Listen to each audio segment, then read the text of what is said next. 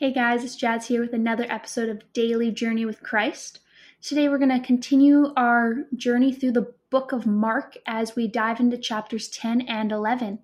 As usual, I will be re- reading from the NLT translation. So if you have that translation, I do recommend you opening up your Bible and following along. If you're just here listening to me read God's word, that's completely all right as well. As usual, we'll conclude this episode off with a fact of the day that I learned. But for now, let's dive into Mark chapter 10. Mark chapter 10. Jesus then left that place and went into the region of Judea and across the Jordan. Again, crowds of people came to him, and as was his custom, he taught them. Some Pharisees came and tested him by asking, Is it lawful for a man to divorce his wife? What did Moses command you? He replied. They said, Moses permitted a man to write a certificate of divorce and send her away. It was because your hearts were hard that Moses wrote you this law, Jesus replied. But at the beginning of creation, God made them male and female. For this reason, a man will leave his father and mother and be united with his wife, and the two will become one flesh. So they are no longer two, but one flesh. Therefore, what God has joined together, let no one separate. When they were in the house again, the disciples asked Jesus about this. He answered, Anyone who divorces his wife and marries another woman commits adultery against her. And if she divorces her husband and marries another man, she commits adultery. People were bringing little children for, to Jesus for him to place his hands on them, but the disciples rebuked them. When Jesus saw this, he was in, indignant. He said to them, Let the little children come to me, and do not hinder them, for the kingdom of God belongs to such as these. Truly I tell you, anyone who will not receive the kingdom of God like a little child will never enter it. And he took the children in his arms, placed his hands on them, and blessed them. As Jesus started on his way, a man ran up to him and fell on his knees before him. Good teacher, he asked, what must I do to inherit eternal life? Why do you call me good? Jesus answered. No one is good except God alone. You know the commandments you shall not murder, you shall not commit adultery, you shall not steal, you shall not give false testimony, you shall not defraud, honor your father and mother. Teacher, he declared, all these I have kept since I was a boy. Jesus looked at him and loved him. One thing you lack, he said. Go, sell everything you have and give to the poor, and you will have treasure in heaven. Then come, follow me. At this, the man's face fell. He went away sad because he had great wealth. Jesus looked around and said to his disciples, How hard is it for the rich to enter the kingdom of God? The disciples were amazed at his words. But Jesus said again, Children, how hard is it to enter the kingdom of God? It is easier for a camel to go through the eye of a needle than for someone who is rich to enter the kingdom of God. The disciples were even more amazed and said to each other, Who then can be saved?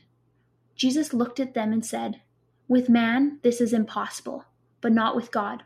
All things are possible with God. Then Peter spoke up, We have left everything to follow you. Truly, I tell you, Jesus replied, no one who has left home or brothers or sisters or mother or father or children or fields for me and the gospel will fail to receive a hundred times as much in this present age homes, brothers, sisters, mothers, children, and fields, along with per- persecution, and in the age to come eternal life. But many who are first will be last, and the last first. They were on their way up to Jerusalem with Jesus leading the way, and the disciples were astonished, while those who followed were afraid. Again, he took the twelve aside and told them what was going to happen to him. We are going up to Jerusalem, he said, and the Son of Man will be delivered over to the chief priests and the teachers of the law. They will condemn him to death and will hand him over to the Gentiles, who will mock him and spit on him, flog him and kill him. Three days later he will rise. Then James and John, the son of Zebedee, came in. Teacher, they said, we want you to do for us whatever we ask. What do you want me to do for you? he asked.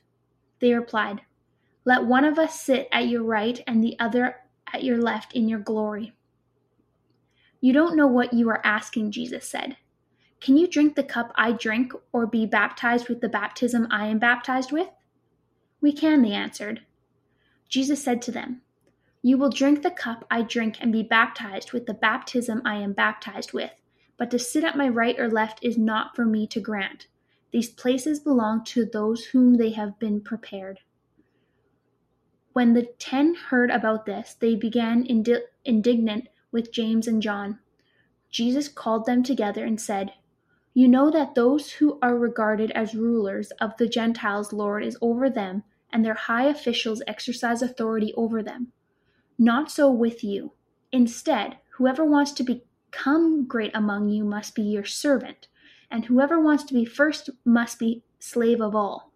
For even the Son of Man did not come to be served, but to serve, and to give his life as a ransom for many.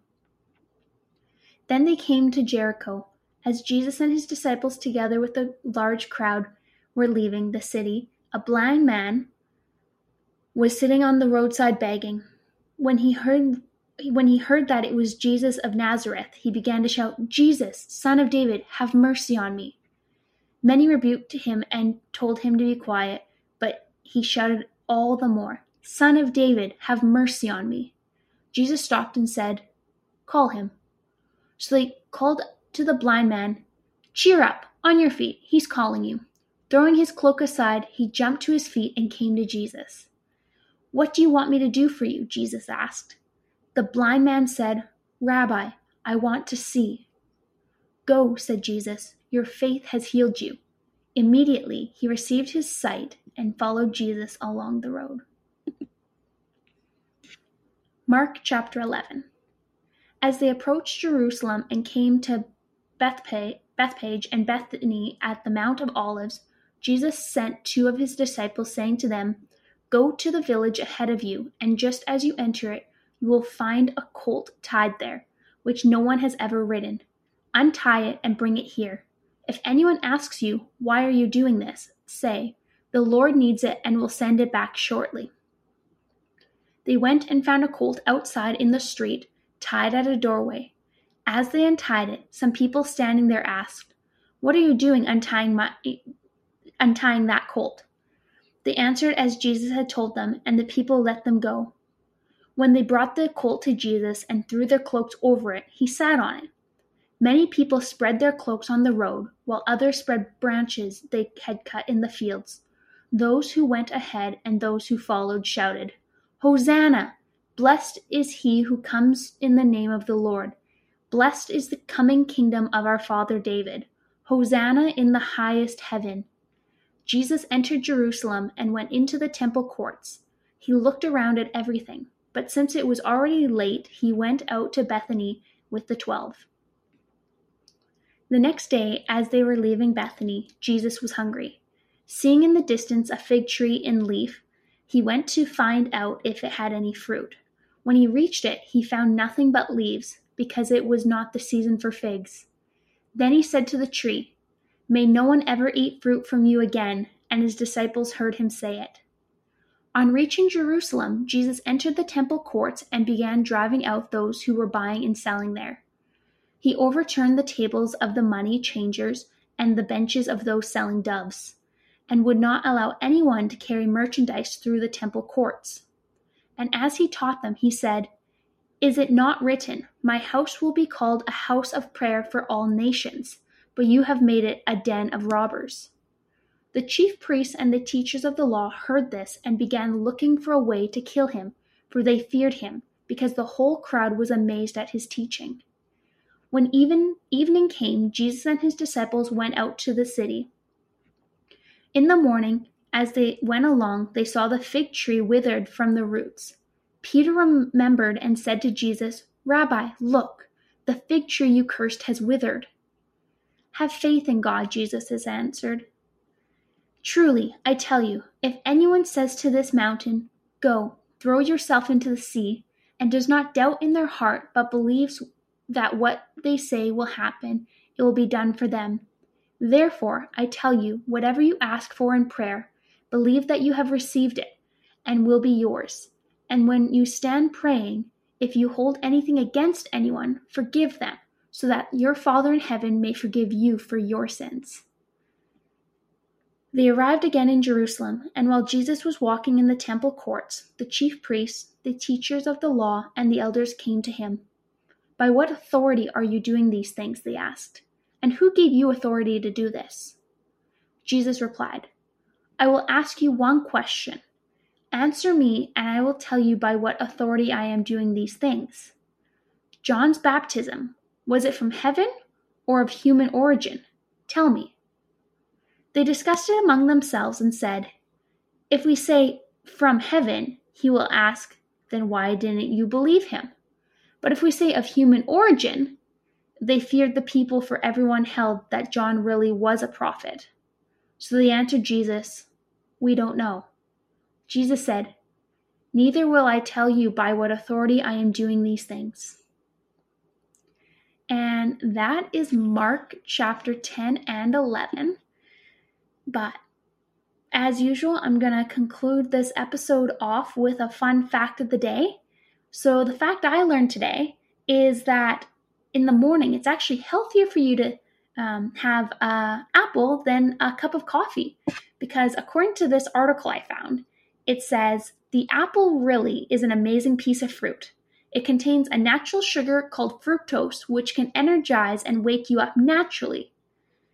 Eating an apple is a healthy afternoon snack is known and is known to fight sleepiness.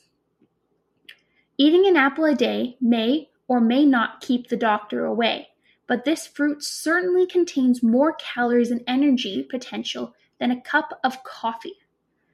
So, for all of you coffee drinkers who are out there who drink coffee for the caffeine to keep you awake, maybe all you need is an apple a day. So, for now, that is today's episode. Join me again tomorrow as we read further into the book of Mark. But for now, good night, everyone.